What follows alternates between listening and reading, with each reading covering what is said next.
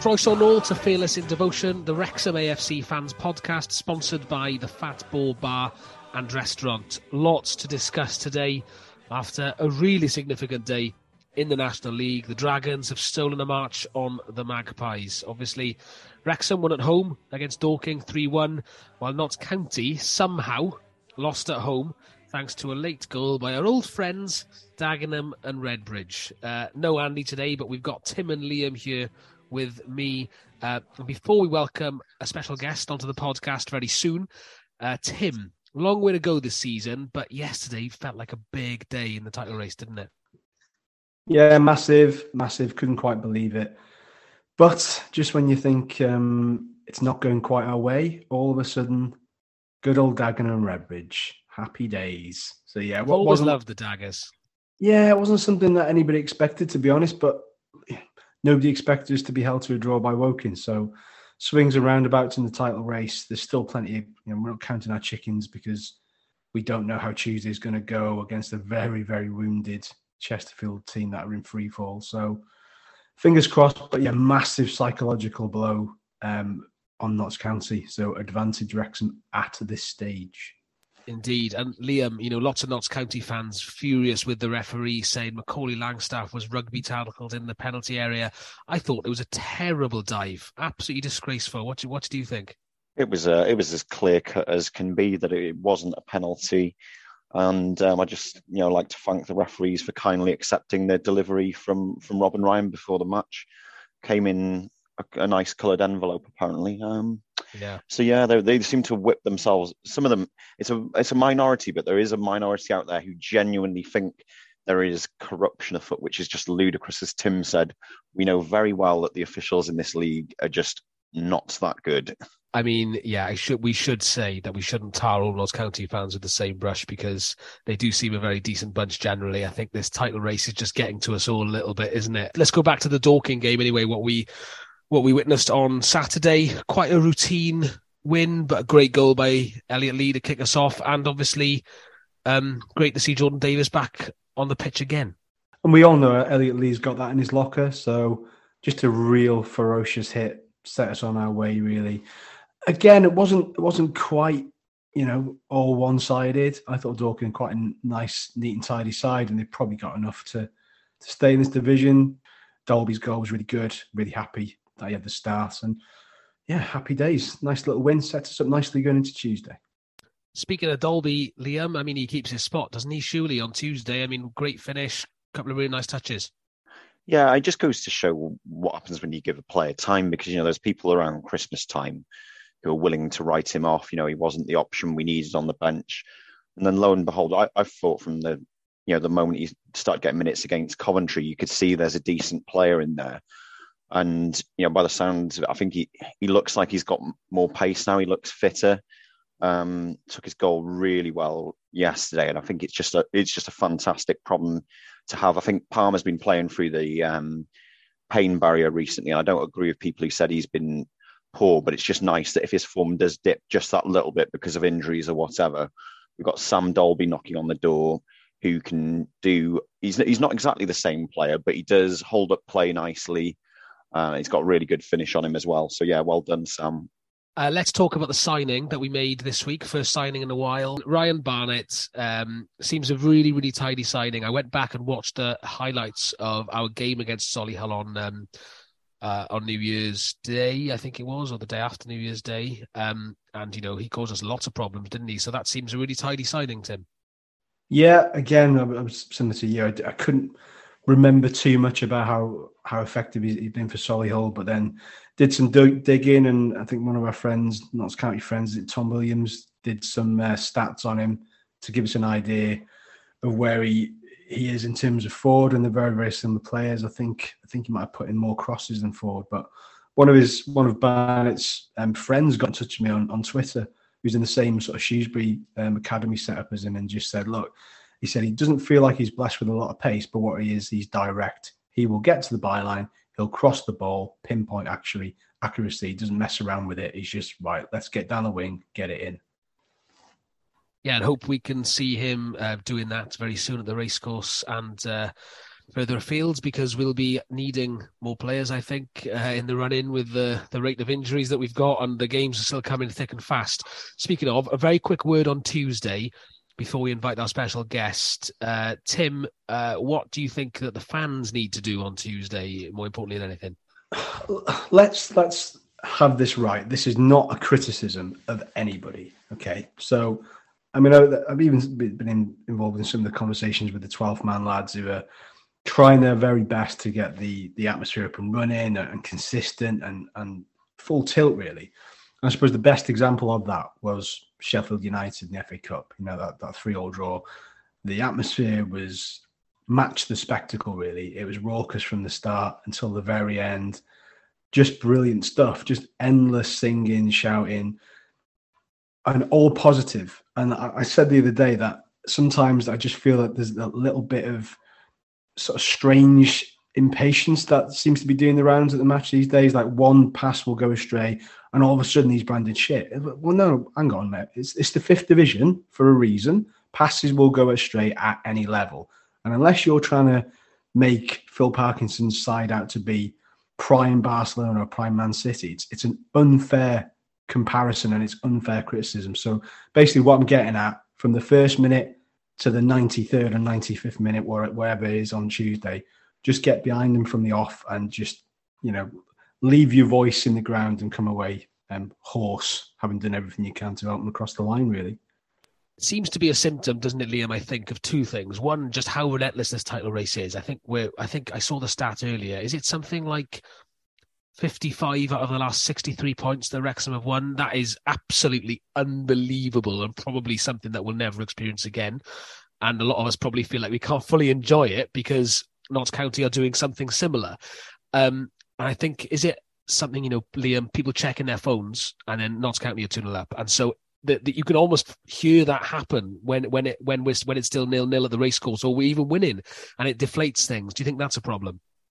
Yeah, definitely. I think um, it was the the game we we drew last week. Um, there was someone behind me saying, "Oh, you know, Notts County have scored," and there's just these little murmurs that go around the ground. It never used to be as much of a problem when it was just the one bloke with a radio earpiece in his ear. It wouldn't really the news wouldn't travel around the crowd quite so quickly. But now everyone and his wife's got um, a mobile phone on them checking the Notts County score. But I think it is that thing that you mentioned before, you know, we're a bit crabby because we're doing really well, but somehow there's still this team right up alongside us chasing us all the way. And I'd imagine it's the same for Notts County fans as well. And I think sometimes you just have to give yourself a reality check and say, well, whatever happens, happens. There's two fantastic sides. We both deserve to go up, but we could do we could do entire episodes on on the, the situation in terms of promotion and relegation. So it is what it is, and by hook or by crook. We just have to go up one way or another. And one last note before we welcome our special guest. Um, on that note, we, I think I said in the podcast a few weeks ago that it wasn't actually going to be the, the team that dropped points next that would not win the title. It's going to be how you react to dropping points. Notts County did well after dropping some points about five or six games ago. They won straight away and they won four in a row. We did well after Woking to pick ourselves up, and after Sheffield United, the replay to pick ourselves up and win some tricky games it's a tough ask now for Notts to win, you know, against Bromley on the weekend. But I think on that note, what I would say is that if, you know, we don't capitalise on Tuesday, say we draw against Chesterfield, let's not overreact. You know, we're still going to be in a good position, and it's going to be really important that we get behind the boys. And on Saturday in Maidenhead, make sure that we're fully behind them and we don't overreact to this, like, dare I say it, lots of the Notts County fans have done, and they're in full on meltdown mode. Let's not do that and let's because there's a long way to go and let's also try and enjoy the ride as best we can. Uh, but anyway, coming up on Fearless in Devotion, our next special guest.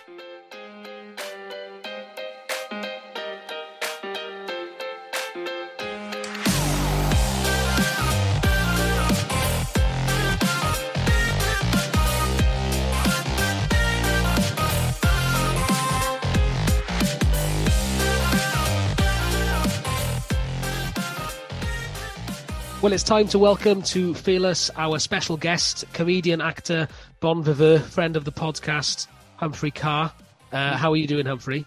Well, I like the I like the title Bon Viveur. Um, yeah. I'll, I'll, stick I'll stick with that. I'm good. Yes, very well. Great, good well. man. W- what's your reaction to yesterday? We were just discussing it. Uh, well, by the time this goes out, Saturday's results F- feels like quite a big moment in the in the title race. So I suppose we've got to grab onto anything we can in this relentless battle for the for the top spot. Sure. Well, when you, when you say results, I mean, there's only one result that I'm interested in yesterday, which was Rex Wrexham three, uh, Dorking Wanderers one. Don't pay attention to results elsewhere in the National League. I think that's a that's a recipe for too stressful life. So, uh, why did something happen elsewhere? Something good? Yeah, I, I, I, didn't know you weren't aware. Dagenham and Redbridge beat Notts County late late winner up at Meadow Lane. Humphrey. Oh yeah, they're they're sort of playoff contenders, right? Those two uh, aren't they? Something I don't I don't look at the table these days. I'm just interested in uh, in, in what we're doing. I think there's someone ahead of us. Uh, I'm not sure who that is, but I just uh, I just checked what our points total is, how many games we played, that sort of thing. Um, uh, yeah, you know, I, it's it's right now. I'm trying to uh, all week. since I've been back at the race course. I've been everyone I talk to. I'm like, listen, we can't pay attention to them. It's in our hands. Just got to take care of our own business. We'll be fine. And then, of course, for the last five minutes of their game last night, I was like desperately refreshing the BBC website and just checking if anything. I've got an app live score that is pretty quick on the mark with with goals and stuff, and be like, what if something's gone wrong? Or their servers are down and there's been another goal or something. Um, so I was, you know, hopping back and forth between the two things. And um, yeah, listen, we, we it's great but but I do genuinely stand by the sentiment that we have to really concentrate on what we're doing. I think that's that's one of the biggest challenges we've got between now and the end of the season is for all of us, and that includes you know the players and the manager and everybody behind the scenes, but also everyone in the stands, is to is to try and focus on the here and now and focus on what what we're doing in, in any given game and not worry about them too much because I think there's always that danger you have sort of we saw it last year uh, away at Dagenham, where where word got onto the pitch that Stockport had had gone ahead, and you suddenly felt everybody was like, "Oh Lord, okay, well we've got Wembley at the weekend. I don't want anything to to to happen or or stop me from doing that." And then we ended up getting turned over three 0 And similarly, you know, this season, obviously we don't have we're not worrying about Wembley, we're not worrying about about what's happening in the future, but that that capacity for what's happening elsewhere to become a distraction to the players on the pitch is something that we've got to avoid at all costs, really. Funnily enough, Humphrey, we were discussing just that before you came on and how we think it's a very modern scourge, which, as you say, is the smartphone, mm. which, as far as I'm concerned, is an evil invention. And everyone knows the score straight away, and you can almost sense it. And it's and it's understandable. Yeah. It's understandable, and we, you know, Tim made a really good point. You know, we're not criticizing people, but it's really important, as you say, that we that the atmosphere is as good as it was, for example, at the Sheffield United you know, first yeah. first sort of um, the replay at the game of the racecourse, and that we maintain that throughout the game, even if we go behind. I'll start beef. I am criticizing. Get off your phones. Concentrate on what's happening on the pitch. I can do that. I don't have a podcast audience to to keep on side. Um, no, I mean, listen. It's of course it's totally understandable. It's you know we're in this run of games now that are as big as, as any we've had in in the last fifteen years of the club, and uh, and everyone wants to know what's happening, and we all want that you know that that relief of of oh they've dropped points, and that that means we can afford to drop points here, there, and everywhere, and whatever it may be. But it's sort of, you know, during yesterday's game, uh, Saturday's game, I should say, there was a point where I think we were 1 0 up at that stage. It was in the first half, certainly. And we kind of approached the the, the right hand edge of their box. And whoever it was out there, Fordy or Luke or someone who, who's in charge of possession in that area, kind of looked in the box and thought, mm, I fancy that. There's nothing going on. There's too many of them, or we're, you know, and recycled it back across the, the back line. And you'd think we just played them through on goal. The groan that went around the stadium was so loud and palpable, and the shifting of people in their seats, and and it's you know we are all and we're all feeling the pressure everywhere, and so those reactions are, are understandable. But it, it, it has to be, you know, ironically, I'm sure if we'd gone one 0 down, the noise would have gone up a level. You know, you, the people would have been like, right, it's time for us to do it, and I think we've got to keep that up as you say, whether it's Sheffield United or whether we're 1 0 up, 2 0 up, 1 2 1 down, you know, what we've shown time and again this year that we have got the character in the squad to pull, pull out results and do well. We've, what's it, drawn one game in the last 12 now or something. Um, we've got we've won 55 points out of the last 63, I think, which is just not not bad. Yeah, not bad. I mean, listen, Notts County have played unbelievably well this season, and, and that has that has turned up the pressure in a way that you know we were all probably hoping wouldn't be the case at this at this stage of proceedings. I think you know if I if I had made a bold prediction at the start of the season, I think we would have thought, yeah, okay, well we'll be we'll be about ten points clear at this stage, ten to fifteen maybe, and then then it'll be all be golden. It hasn't gone that way, but there's nothing, almost nothing we can do now. I mean, I, I want to say we here, I mean the four of us on this on this Zoom and, and everybody that we're representing on this call, which is the which is everybody who's not part of the eleven that's on the pitch during the game. At a certain point, you've just got to, you know, uh, I believe it was the poet Shakespeare that said, "Back the boys and make some noise," um, uh, and he he's never been more right. No, well said, well said. And I mean, I suppose that's your big message for Tuesday, isn't it? And I think something that we just touched on actually, without without wanting to be too repetitive, you know, it's about it's not the teams that blinks first that necessarily, you know, uh, won't get the title. You know, we drop points at Woke uh, at home against Woking. Mm-hmm. It's how you react to it. So I think it's not overreacting as well. It's unlikely that we're going to get maximum points for the rest of the season. I mean, we all hope it's going to happen. Yeah. If we say drew against Chesterfield, let's not throw the baby out with the bathwater and let's just get behind the boys and Maidenhead on Saturday. Not at all. I mean, we, we've all we've all been aware. You know, we've gone through as difficult a patch. I mean, apart from the first sort of nine games or whatever it was, where we where we did drop, we lost two games and we drew drew a couple, and you know, it, it, everyone was finding their feet. This this has been as challenging a period for us as we've had with the the the proximity of the games to each other, and then you know, with Tom out, with with uh, with Aaron out, with Jordan Tunnicliffe out, who then you know luckily came back quicker than we were expecting, with with you know it, what is an injury crisis really has been has been occurring. And in that period we've won all our games and, drawn one. Um, and that's really encouraging. That was the thing that we said in the summer was what what skittled us last year. And we had to take steps to to remedy that. And, and we have done. And i think touchwood have, have reaped the benefits because you know the, the, these were real um, you know sort of knock you off course type events. Um, and luckily, you know, with the with the additions that we've made and the ability to kind of, you know, look at the team we play on Saturday, where Andy came in for for, a rare league start, and Sam got a start to give Ollie a bit of a rest. You know, I d- I don't know what Phil intends, but my guess would be, you know, save Ollie for Chesterfield, which might be on paper a tougher game, and um, you know, we've got that ability to do that now, which we which we didn't have last year.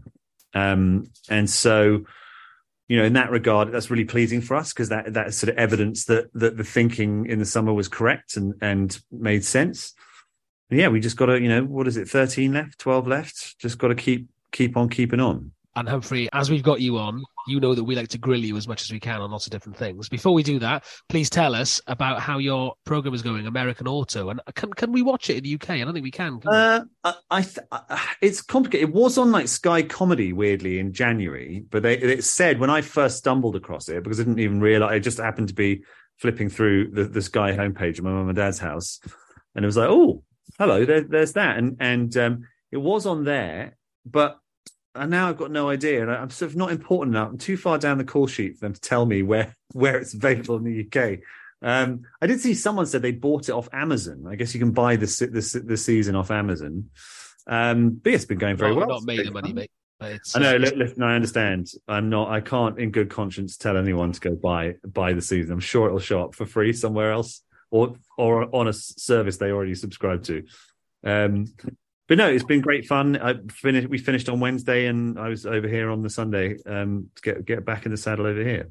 Humphrey, when you're not around here and you're stateside, I mean, have you become almost on a par with with Rob and Ryan for updates and wanting to know everything? Do you have a direct bat phone to Fleur and vice yes. versa? How does it work? I, I have Fleur's telephone number. Yes, um, yeah, yeah. We we uh, yes. I mean, it's I, am talk. I talk to Fleur, and I mean, I talk to Sean pretty much every day.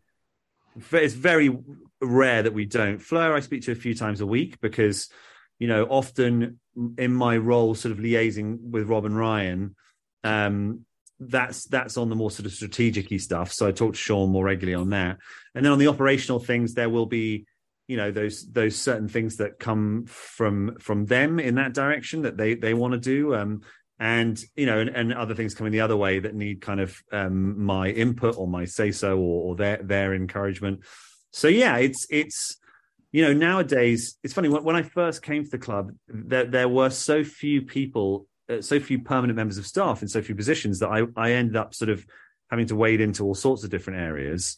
Um, and now we've got kind of various you new department heads and and you know it, has been a really gratifying part of this trip is getting the sense of like oh things lots of areas just seem to improve every you know every few months i come back as like oh okay we're now getting a bigger grip of this we're getting a bigger grip of that where you know john widdowson who arrived as the head of community has kind of given us someone who is um so focused on kind of fan facing experience and and uh, and community uh, opportunities that that's really exciting. That's that's the thing that I've really felt this time is like, oh, there's just lots of little things going on, just little small bits and pieces and plans that are being put in place that we just didn't have the the kind of um, bandwidth for before. So, yeah, I, I'm I'm able to kind of do the job from there. To be completely honest, I think if I if I wasn't here, I don't know that I'd be missed. I'm just put that really, really. yes, you would. You thank would. you. Yes, yes, thank you, Tim. Excellent work. You uh, fell into my trap. That's exactly what I was exactly, Yeah, I know. Uh, right, I'm going to log off now. I think I've got what I came for.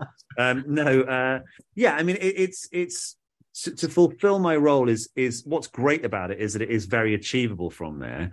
But the thing that I miss enormously is just is being present, is being around, is is being able to gauge the mood and and and chat to folk outside the the, the ground. I'm, I'm almost always out in the car park indulging in my very bad um, nicotine habit uh, slash nerve settler before the game and it's a great way just to get just to chat to people and get a feel for how they think things are going or little things that they that little ideas they have or little little questions they've got about what we're doing that, that i'm then able to either answer or, or find the right person to answer it for them. Plus i've heard nicotine's really good for you. I can say that now i'm not with the bbc so. Oh yeah. I'm sure those snakes at itv would love you to sell cigarettes to kids. My lad said that as a, I, I, for those that don't know, I am a former BBC employee, so this is this is a little bit like you know, this is this is the Wrexham Chester divide, as far as I. Indeed, Liam. Now he said that. Liam, ask him about season tickets. Nah. hey, I, I was going to introduce it all nicely. You make it sound like I'm going to Paxman him. That's your role, Reese. Um, yeah, so obviously we had quite a flurry of off off pitch news this week. Season tickets being one of them. Um, usual story. Some people happy, some people not, etc. But I was quite interested in the process and I guess who's involved in sort of setting the prices and how does the process work a bit because I've always been fascinated by process because I'm very dull. Yeah, so I mean, it's a sort of collective conversation, really. I mean, about what we think is reasonable, what we've, you know, bear in mind that the the prices that were that were set this year, we actually set last year. I mean, uh, people have seen increases, but we told everyone last year that that was what we were going to do this year. So, I mean, in terms of conversation this year, it was it was pretty short, which was like, well, we what date are we going to tell people what's going on and you know you're you're looking at trying to give people as much of an opportunity to uh, have plenty of time to to, to renew. You know, I, I, think it's until April the 26th or something that, that people can can uh, renew in their current seats. You know, some some of the conversations around look, people are going to want to move. People, you know, some some of these seats will become available. How, how do we do that? When do we do that? Um, you know, and and ultimately you kind of try and hit on a point which is, as you said, Liam, not everyone's going to be happy. Um, not everyone is going to be um, uh, uh, ecstatic, but but ultimately we have to sort of try and pick a course through that we think is is going to cause the least uh, ructions and the least issues. Um, and you know sometimes that leaves people disadvantaged. I say people that want to maybe move their seats right now. It's like, well, you, you have to. We have to wait until we've seen who's renewed elsewhere, so we know which ones are free. And you know, you're always you're always going to end up annoying one or two folk. But uh, to be honest with you, you know, I slightly put on my tin helmet, knowing that the, the thing was going out, and by and large, people were were pretty understanding. I mean, not least for as we said, because we we told everyone what we were going to do a year ago. You can't say you weren't warned. Sort of yeah, thing. I think I think communication plays a role into that, doesn't it? Yeah. Um, not that it's really up to me particularly to make an argument for the club, but the one thing I've sort of said to people this week is that you know, as much as we've got owners who have money, I think the club has to be self-sustaining. And when you're talking about things like new stands, new training grounds, a team which I am not sort of pr- privy to the uh, to the budget, but I would guess is not uh, peanuts. You know, all those things sort of combine together and mean that you know in some areas sometimes prices do have to go up. Yeah, I mean it's a challenge because you know it's a double-edged sword of an, of an argument, but but you know the this the kind of global economic situation, or, or certainly the UK-wide economic situation, means that their costs go up. Our, our, costs have gone up in a big way. We don't want to then turn around and just lump those all onto, onto the fans. That's not fair. But but equally, you know, it becomes more and more challenging for us to to sustain ourselves if we are sticking to 2016 prices f- for tickets or whatever it may be. Um, so yeah, you know, we we I mean, in a way, this is sort of going back over the conversation from last year, but you know, we effectively put the price of tickets up by one pound a game for for season ticket holders. Um, I think that's I think I'm right in saying that. And obviously, some categories were categories of tickets were folded into you know pricier categories and things like that. But you know, it, it, it for us, a, a, ticket is a ticket. We, we want we want to get as many young folk in and, and old folk in and everybody as is humanly possible. But equally, it is a real challenge for us if we are creating bands and categories of tickets that you know you might end up selling, you know, f- I don't know, five hundred of them or a thousand of them, and then ultimately that's costing you a couple of hundred thousand hundred thousand pounds if that if if uh, um, if it works out that way. So um, you know we we've wherever we we are, we're trying to make sure that we're delivering value for money and we're giving people um, you know an opportunity to come and see the club. I mean it's a, a, big challenge for us right now is it's a great challenge to have is there's such demand for tickets. There's such demand for tickets from people from outside wrexham and outside the wrexham area and making sure that we can maintain the ability to get people in locally is really important. And so season tickets are, are huge for us for that. You know lots of people said oh couldn't you put more set you know put set a limit put more general tickets on sale part of the challenge of that is that you're then getting people, you know, coming in from all over the world, and you know, uh, we want to make sure that there is a real central sort of uh, uh, body of fans that are the season ticket holders and that are local. Yeah, it's a, I mean, it's a careful balancing act, isn't it? It's not one that I particularly envy uh, people having to make decisions on that front. But we've also had some news on the kit front as recently as today announced that Macron uh, were joining us for another season. Um, is that something in terms of the club having a good working relationship with and how we're looking on shirt numbers of those orders already gone in? Yeah, we've ordered all the kits and everything, so they, they are they are being made as we speak. And I think I think the number which we I think we announced this already. I think we ordered like thirty five thousand for this coming coming year, which is a substantial increase on this year because one of the real challenges with it is the you know it's just the it's just the time the manufacturing time. So you know we ordered whatever it was, 20 odd thousand last year, and then topped it up with the order of another 5,000. This is all prior to the documentary coming out.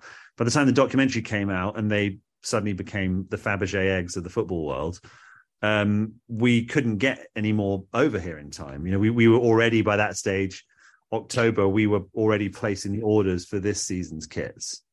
Um, so yeah, you just eventually the window sort of closes on you. You can't get any more, unfortunately. So we've we've gone big for next season. Humphrey, what can you tell us about next season's kits? Um, they're going to be rad, as the kids say. Um, rad and red. At uh, rad, red, fresh, real fresh. Um, I mean, look, I'm I'm not I'm under strict instructions not to not to give too much away about the kits. I know it's a challenge because obviously we we've we've um you know come up with this idea of basically giving people f- five quid off if they order their shirt when they when they order their their uh, season tickets. Um so if they uh, so and obviously people are like well i want to see what i'm buying.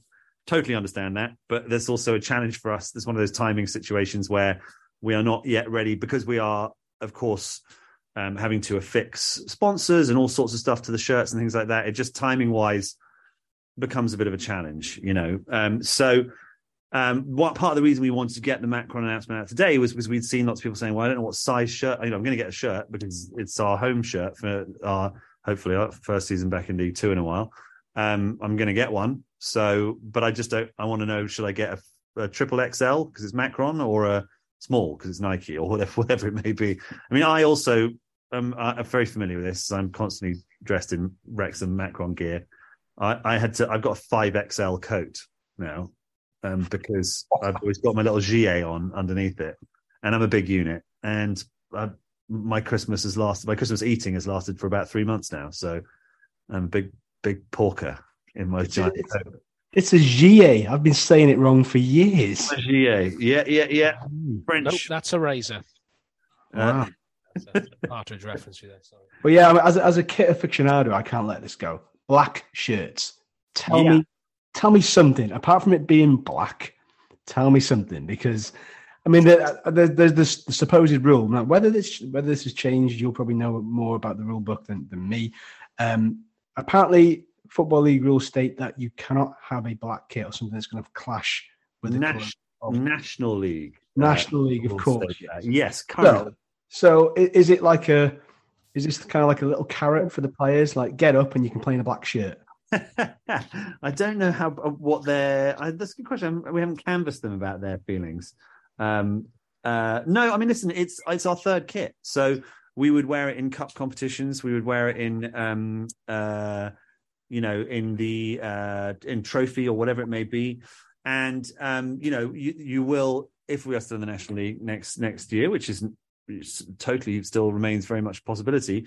Obviously, there are teams like Altrincham and stuff where it becomes more difficult but you can you can find your ways around that. Um, uh, we we can amalgamate kit. You know, wear one of those weird ones where you've got like a, a white shirt and red shorts and whatever else it may be, and sort of green goalkeeper socks, and suddenly you actually don't you're not clashing that much. But we, you know, it's something that we knew there was a huge appetite for, and we wanted we wanted to to get into that. You know, we we we are aware of you know people making mock kit designs and stuff, and you know we know how popular the black ones are, and so um, and uh, you know, everyone likes a black kit. They're really cool. They're smart. They, everyone always looks good in them. I've, ne- I've yet to see a bad black football kit. I, I don't think. They're very, they're very slimming. Very always- slimming. So I can combine that with my five XL uh, um, jacket, and I'll feel I'll feel good about myself. and the GA. Uh, I won't. And my GA, that's under there. Oh yeah, I've got it on right now. Humphrey, um, I'm wondering how you know how's the stuff on the Kop going. Obviously, it's it's very visible for people who are there, but I mean, it seems to be continuing apace. Yeah. So so the the the situation with the Kop was the situation with like the demolition work and the floodlights, something like that. That was all sort of taken care of um, outside of the leveling up fund bid. You know, we thanks to huge thanks to to the council, they they w- uh, decided to to help us with that process in order to help the the leveling up fund bid to go through. So. Um, you know, between a combination of us and them, we we had the funds anyway to do all that, and we needed to do it anyway and the the you know the failure of the leveling up fund bid or or the the lack of success if you want to put a positive more positive spin on it um, didn't affect any of that work so that that has continued uh, apace and um, you know I believe that work with on the um, uh, come on brain um, the floodlights is is due to start imminently um, so all that's continued I mean in terms of the rest of the process, I'll say we are beavering away at it behind the scenes and and have um, you know hope to have an update to everybody in, in the not too distant future. I mean, we we remain our objective is to start the process by June because that's what we need to do to have it open in time. So that was that's that we're trying to stay on the same time frame we were on if the leveling up fund bid had been successful. And that means bricks or concrete on the ground by June, as in you starting Mm. building. I believe so. Yes, Okay. Cool. I don't know if it's bricks or concrete, but something something should be going on the steel- ground. I, I, I, yeah, not my scene, but I mean something that. Yeah. out. Um, great. Uh, speaking, uh, or, well, actually, I wanted to ask you about uh, Will Ferrell. When uh, you know, Oh, yes. do, do, do you know that he enjoyed his trip? He seemed to. He seemed. To I believe so. I think I think he got a real kick out of it. I mean, I I, I know that he certainly made a big impression on everyone around around the stadium, um, the staff and uh, players, and everyone loved having him. You know, I know. I, I mean, obviously, I sort of have to say this, but I'll say that everyone was like, "Oh, he was so fun, so easy and fun, and down." You know, just enjoyed it and very polite and friendly to everybody. Had a had a moment for everyone. Took a picture with everyone who wanted one. Um, so yeah, I wasn't here unfortunately. So he's been twice, and I've missed him both times because at Wembley, I was down in the sort of um, you know the fan theoretically the fancy the royal box type thing because because I was there as the club's representative to receive the trophy. um, which I was very excited about. And there was a, a very sad photograph of them celebrating, and in the corner you can see my little miserable face looking over enviously. Um, so yeah, I also missed out on all the. By the time I got upstairs to the fancy lot, they'd all they'd all vanished. Well, maybe maybe one day you can uh, you can you can be there properly for a visit like that. I mean, can we expect anyone else soon? I mean, who, who else could come visit? I, I don't know. I mean, these things sometimes happen real quick. We'll get we'll suddenly get a call and and it's like, uh, oh yeah, you know, oh, could we Clint possibly? Eastwood wants to stand Yes. on the Kop. Yeah. Yes, yeah, yeah, yeah. Um, and um, and yes, we just sort of facilitate as and when as and when we hear.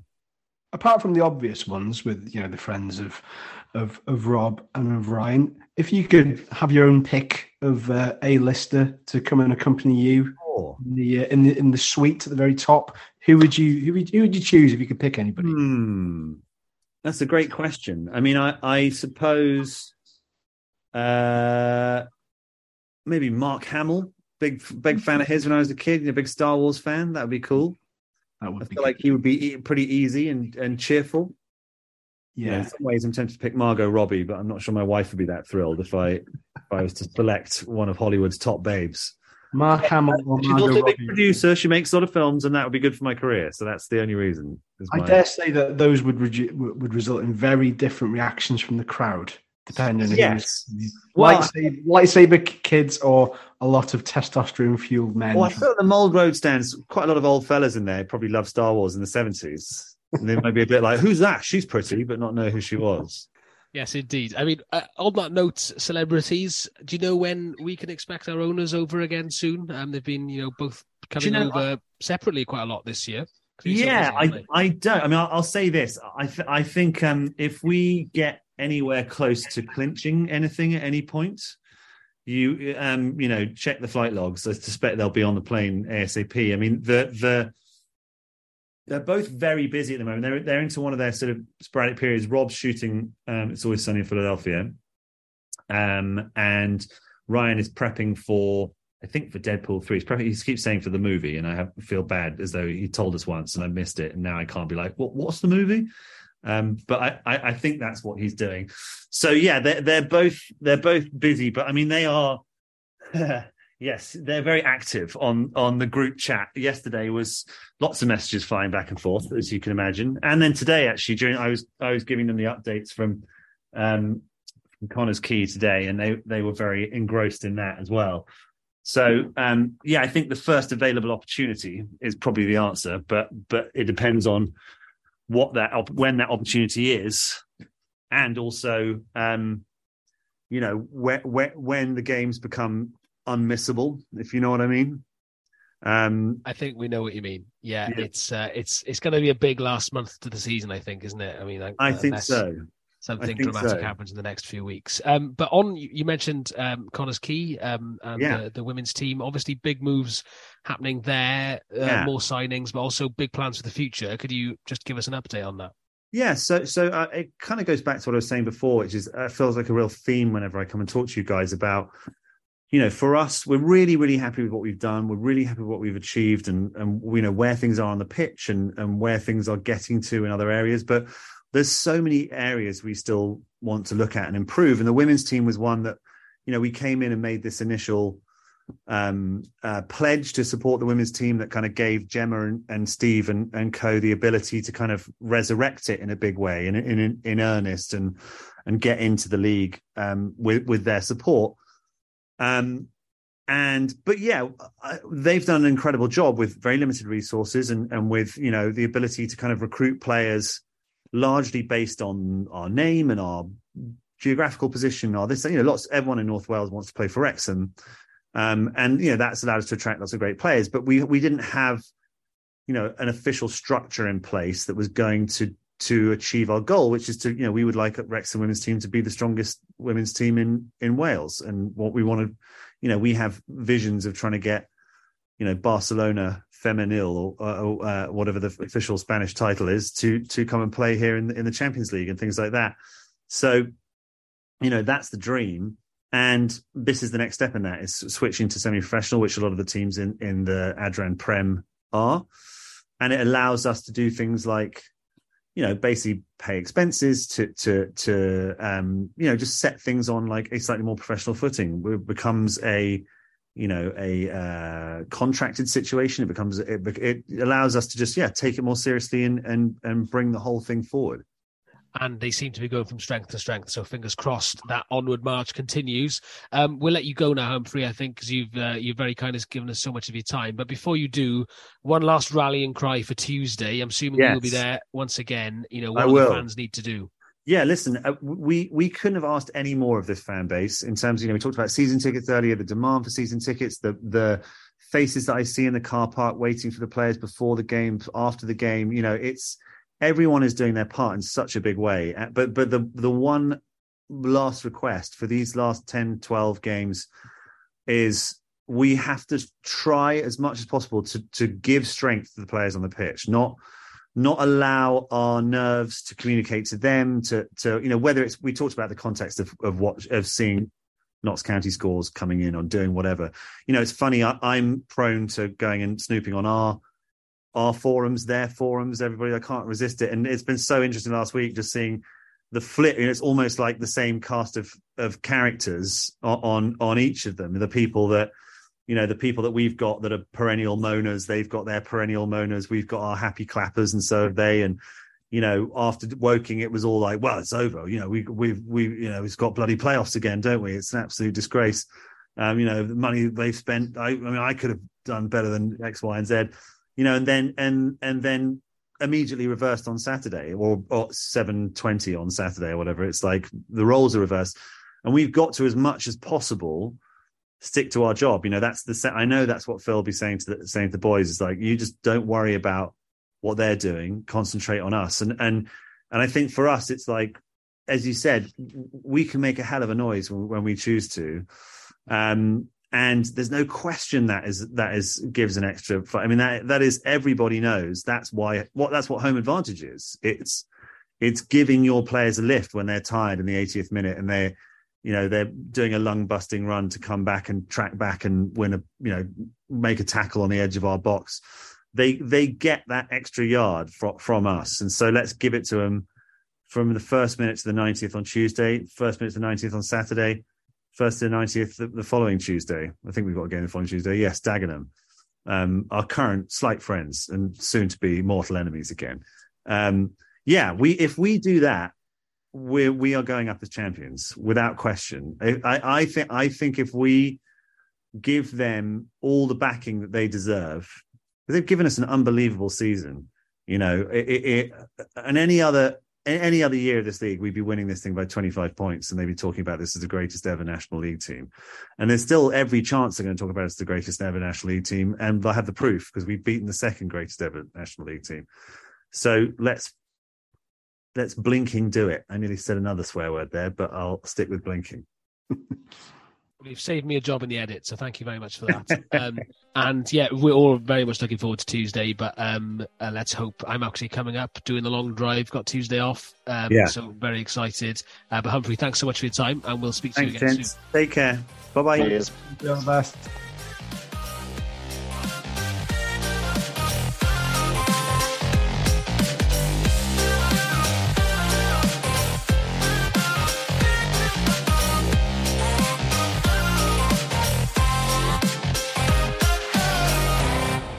You're listening to Fearless in Devotion. That was uh, Wrexham's executive director, Humphrey Ker. Always good value. Tim, some interesting little snippets in there.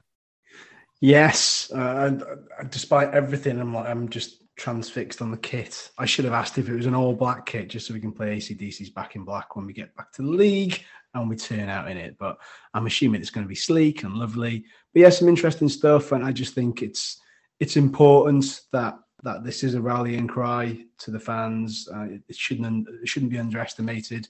It is a long season. It's had its trials and tribulations, but let's let's be honest. We've been absolutely blessed watching this team. So let's give a little back, more than the monetary aspect. Let's just give give full lung capacity back and just let's let's put the fear of God into these teams that are coming in. Yeah, I think you know Humphreys tapped into something that we're all familiar with. You know, even the most optimistic Wrexham fan is not that optimistic, just because of the 15 years of misery we've experienced and the the the oh so nearlies. It's it's drilled into us that we just you know we are constantly worried about getting in the playoffs and being knocked out by a team that finished with 35 points fewer than us. But the least we can do on Tuesday um, is to is to go for it. Um, Liam, you know, fair points as well on the on the season tickets prices and stuff. Yeah, it's like I was saying before. I think you know, it's these. Let's start off by saying these are really hard times for you know absolutely everyone, aren't they? Everyone's struggling to find those extra pennies, and you know, I, have got no doubt that there will be some fans who are you know take a hit financially from this, and I'm sure it's not what what anyone would want. But I just think you know, with things the way they are, the, the club's ambitions and you know, let, us be honest, undertakings like a new stand, new training ground, you know, massive budget, all the transfers we made, they, they don't come cheap. And, you know, I, have like I said, I've got every empathy for anyone who finds himself in a situation where they, they can't manage to get a season ticket or regularly get to the ground. And I think that, I mean, they've got that initiative. Um, I can't remember what it was called now, actually, but there was one for people who, you know, struggle to afford a ticket and they can apply so maybe it's more about you know exploring what what initiatives the club could you know just tapping into that initiative or are there other community ideas. Uh, I think Humphrey mentioned about the, um, the new community guy. Some maybe that's something where there could be a bit of leeway, perhaps. But we'll see. Yes, indeed, and always good to have uh, representatives of the club on the podcast to sort of answer the fans' questions. So thanks to Humphrey once again for coming on. Uh, but now it's time for our regular, not really regular, semi regular feature on the podcast. History Only tells a story where we watch a clip from the archives um, and discuss it. So, uh, without further ado, here's this week's clip. Wrexham have lifted themselves away from the League Two relegation places with a win at playoff hopefuls Shrewsbury. Michael Proctor was the match winner. At the last ever game at Gay Meadow, Wrexham have now won three on the bounce. It's the first time Shrewsbury have lost in five games. Well, the only goal of the game came 11 minutes from time. Proctor with his first goal since joining on loan from Hartlepool six games ago. Yes, I picked that one this week. Uh, always stood out in my mind that I wasn't lucky enough to be there. Were either of you lucky enough to be there? Yeah, yeah. That must have been. I mean, you could see the scenes there when Proctor buries that. I mean, and you know, to put it mildly, we weren't scoring many goals at the time uh, in that season compared to this season. So every goal was to be massively celebrated, and it yeah. looked like there was some serious limbs there. Yeah, wasn't wasn't the best of seasons, wasn't the best of teams, from what I can remember. Um, but yeah, it was it was good to go. You know what? You're getting rid of this ground, and we're the last ever time you're going to play us at this ground. We're going to beat you on it. So it was great. They had, a, they had a really low roof in the away end of the Gay Meadow. So when we scored, a lot of arms went aloft and there was a lot of cracking of knuckles on that roof for sure. I'm pretty sure a couple of uh, speaker tannoys were, were pulled down in the aftermath as well. But really good finish, you know. I'll, I'll put it up on Twitter, but that is a tough finish to pull off. And you can see why he was in the Premier League with, with Sunderland and everything else, but really tidy first time volley side foot wallop, no chance. It's funny you mentioned the speakers. I'm sure there was a story doing the rounds somewhere that Jacko may or may not have been involved in in some of those antics and was also seen whipping a wet shirt round his head, going absolutely nuts at the end. Which oh, I wish I, I wish I could have seen that. That would have been quite the sight. It was just, it was just like you know as, as much as you know we don't like Shrewsbury, boo. Um, it was a proper horrible ground. You know, encircled by houses and stuff, grey, grim, just dirty, generally dirty ground. And it was just cavernous. And like, as you can see in the clip, there's just just loads of Wrexham fans going absolute berserk of about you know, seven or eight steps over there. It was just just really good. And you know, we a few of us have been lucky enough to go to the new meadow. Obviously, not as good. I can't wait to go back there because we owe them one after the last time we played them, which was that uh, I'm sure it was the 5 0 infamous Richard Hopeless um, slagging off all his teammates after the game. Yeah, let's not talk about that. But I mean, yeah, it was just a cracking, cracking finish. Nice little cut in and ball across from Spender as well, Simon Spender. good, really good little play, and actually was really crucial in that sort of little run that we went on towards the end of that season, where we looked like we were just down and out, and we and we managed to turn it round. So I always enjoy watching those clips. Shame we got relegated the next season, but still. Um, let's move on to predictions. Uh, another massive week. Uh, no Andy here because he's um, flying around New Zealand and Australia and having a great time down under. Um, looking forward to hearing all those stories. Um, Tim, Chesterfield and Maidenhead. What are your thoughts? Oh, Chesterfield are in absolute tatters. They're having a nightmare. They're struggling for goals. They can't buy a win at the moment. Paul Cook sounds like he's been given the electric chair treatment once or twice. If you listen to his recent interviews, I don't know what's happened to his voice. Every time he speaks, like a dozen, dozen or so dogs run straight for him. Very high pitched. Refused to give. Um, I'm not sure if "refused" is the right word, but a couple of the the local stations couldn't get an interview with him. He give it to like an independent one, so he's, he's, still got a few gripes there. Some of the fans are turning against him because he seems to call out the fans a lot recently. So there's a lot of uh, disharmony in the ranks there, including some of their players. I think one of the players that are set to with some fans after their loss to Oldham on the weekend. So what you're saying, Tim, is that it's all yeah. lined up for a Chesterfield yeah. win on Tuesday. Of course it is. Of course it is. We don't have a very good record against them at home in the league. We beat them in the FA Cup a couple of seasons ago, where I think we played them about four nights after we'd lost to them in the league.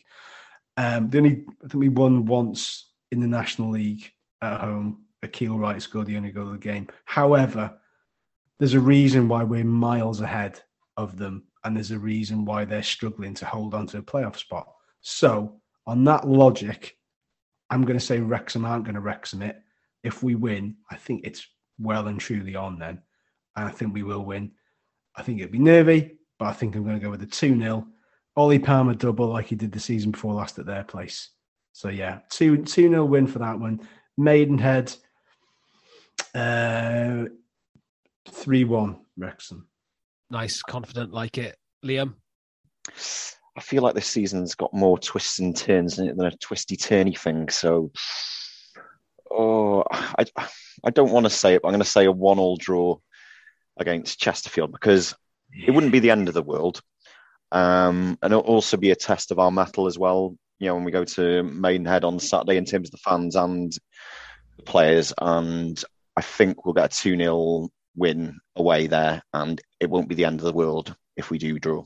God, I love how level-headed we are now. Great, Humphrey Humphrey Ker has that bizarre effect on you, doesn't it? It's remarkable. It's like it's, just having a warm bath. It's just calming, dulcet tones it's a, it's a bit like the return of Rob Lainton, isn't it? Like just a, like a nice, cozy, warm blanket to calm everybody down.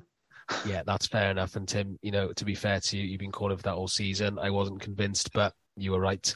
Uh, well, I, I, wasn't as well. I mean, I'm, I'm an advocate of Howard. Yeah. Um, however, um, the gods have spoken, and he's, he's nearly had, nearly had two clean sheets in a row. Good good goalkeeper. Playing really well. Okay, my predictions. I'm inclined to agree with Liam, especially as I'm doing eight hours of driving on Tuesday uh, to watch the match with my dad, which guarantees a nil-nil at the racecourse. I think Tuesday night, and then. Uh, I think we'll do Maidenhead 3 1 away from home, which will leave us in a very good position still next weekend. So, four points wouldn't be the end of the world and we can get behind and back the boys. And that is the latest from the Happy Clappers podcast uh, we'll uh, we'll we'll speak to you all next week. Uh, uh remember, you can email um, the podcast at f-i-d-z-i-n-e, which is pronounced fidzine at gmail.com. And then you can obviously tweet him at uh, fearless id zine on Twitter. Thanks as always. Bye bye. Take care. Cheers.